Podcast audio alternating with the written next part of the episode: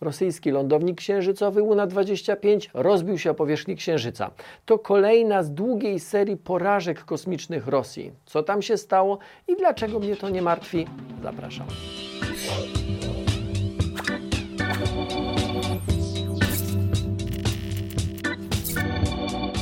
Rosja, a właściwie jeszcze Związek Radziecki ostatnią misję księżycową Luna-24 wystrzelił pół wieku temu, w 1976 roku. Hmm, to przy okazji rok moich urodzin. W zeszłym roku Władimir Putin obiecał, że Luna o numerze 25 zostanie wystrzelona w ciągu kilku tygodni, ale od jego zapowiedzi musiało minąć jeszcze półtora roku. Prawdziwe opóźnienie tej misji wynosi ponad 10 lat. Przez y, te lata koncepcja misji zmieniała się jak w kalejdoskopie, ostatecznie postawiono na prosty i raczej nieduży lądownik. A początki były bardzo ambitne. Lądownik jeszcze w kosmosie miał wypuścić 12 penetratorów, które po wbiciu się w księżycowy grunt miały prowadzić badania sejsmograficzne. Oczywiście w Lunie 25 nie ma po tej koncepcji nawet śladu. Wyleciały jako zbyt trudne do zaprojektowania lutym zeszłego roku w jednym ze swoich filmów mówiłem i podtrzymuję to, co wtedy powiedziałem, że cała misja nie miała na celu zebrania jakichkolwiek danych naukowych, ani chyba nawet nie miała pokazywać na zewnątrz, że Rosja zdobywa kosmos. To był raczej komunikat do wewnątrz. Popatrzcie, prowadzimy wojnę, wszyscy są dla nas wrogami, a my i tak potrafimy wylądować na Księżycu. No i okazało się, że jednak nie potrafią, choć w przeszłości Związek Radziecki robił to wielokrotnie, ale od tego czasu, kiedy mu się to udawało, bardzo wiele się zmieniło, tak politycznie, jak i technologicznie. Dzisiejszy program kosmiczny Moskwy to zaledwie cień tego, co było kiedyś. Rosja nie ma pieniędzy, nie rozwinęła nowoczesnych technologii, brakuje jej specjalistów, a ci, którzy zostali, są fatalnie opłacani.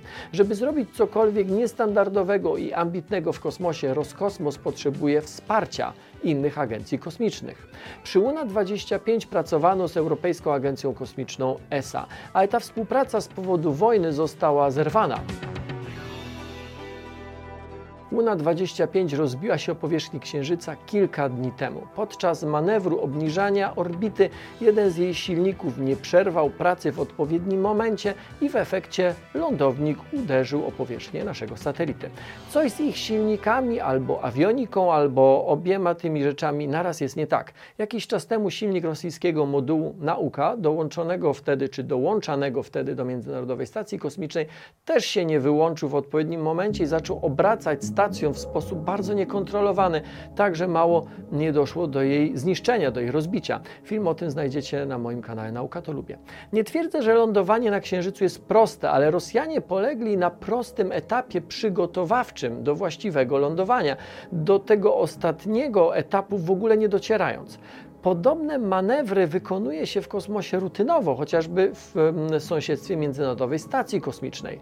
Czy Roskosmos poda prawdziwą przyczynę awarii? Nie wiadomo, ale ewidentnie jest to oznaka postępujących problemów jakościowych sprzętu rosyjskiej agencji.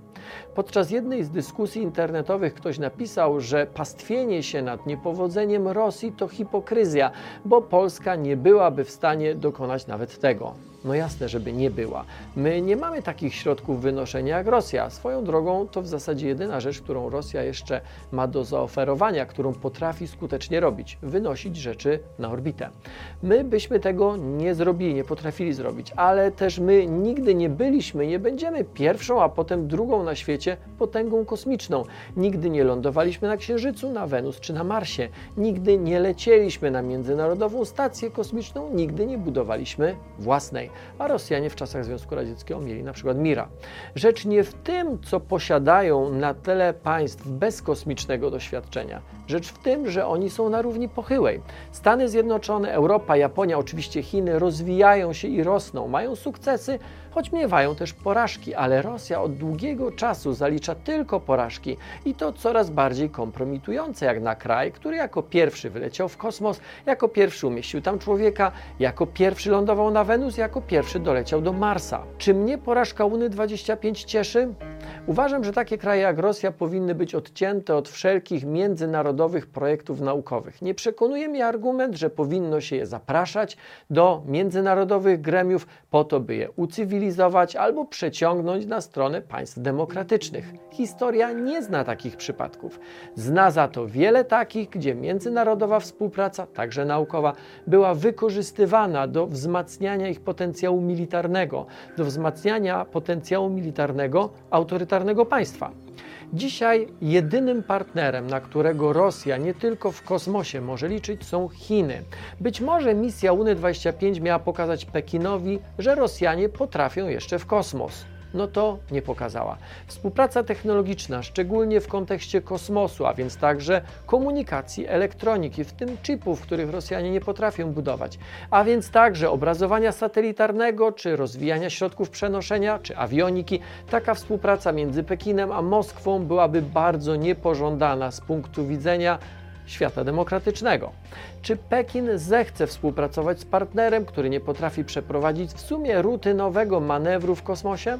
Wymieniając państwa, których przemysł kosmiczny mocno się rozwija, nie wymieniłem Indii, zostawiłem je sobie na koniec. Dosłownie kilka godzin temu na powierzchni Księżyca osiadł hinduski lądownik Vikram. Dla Hindusów to ogromny sukces, mówię o misji Chandrayaan-3. W ramach poprzedniej Chandrayaan-2 hinduski lądownik rozbił się o powierzchnię Księżyca. Teraz się udało. Vikram ma instrumenty do badania kosmicznych cech powierzchni Księżyca, pomiarów przygruntowej plazmy. Będzie też badać aktywność sejsmiczną e, okolicznego terenu. Łazik będzie analizował skład skał i regolitu na swoim pokładzie ma do tego dwa e, specjalnie wbudowane spektrometry. Jak chcecie być na bieżąco z wynikami tych badań, zapraszam na Nauka to Lubię.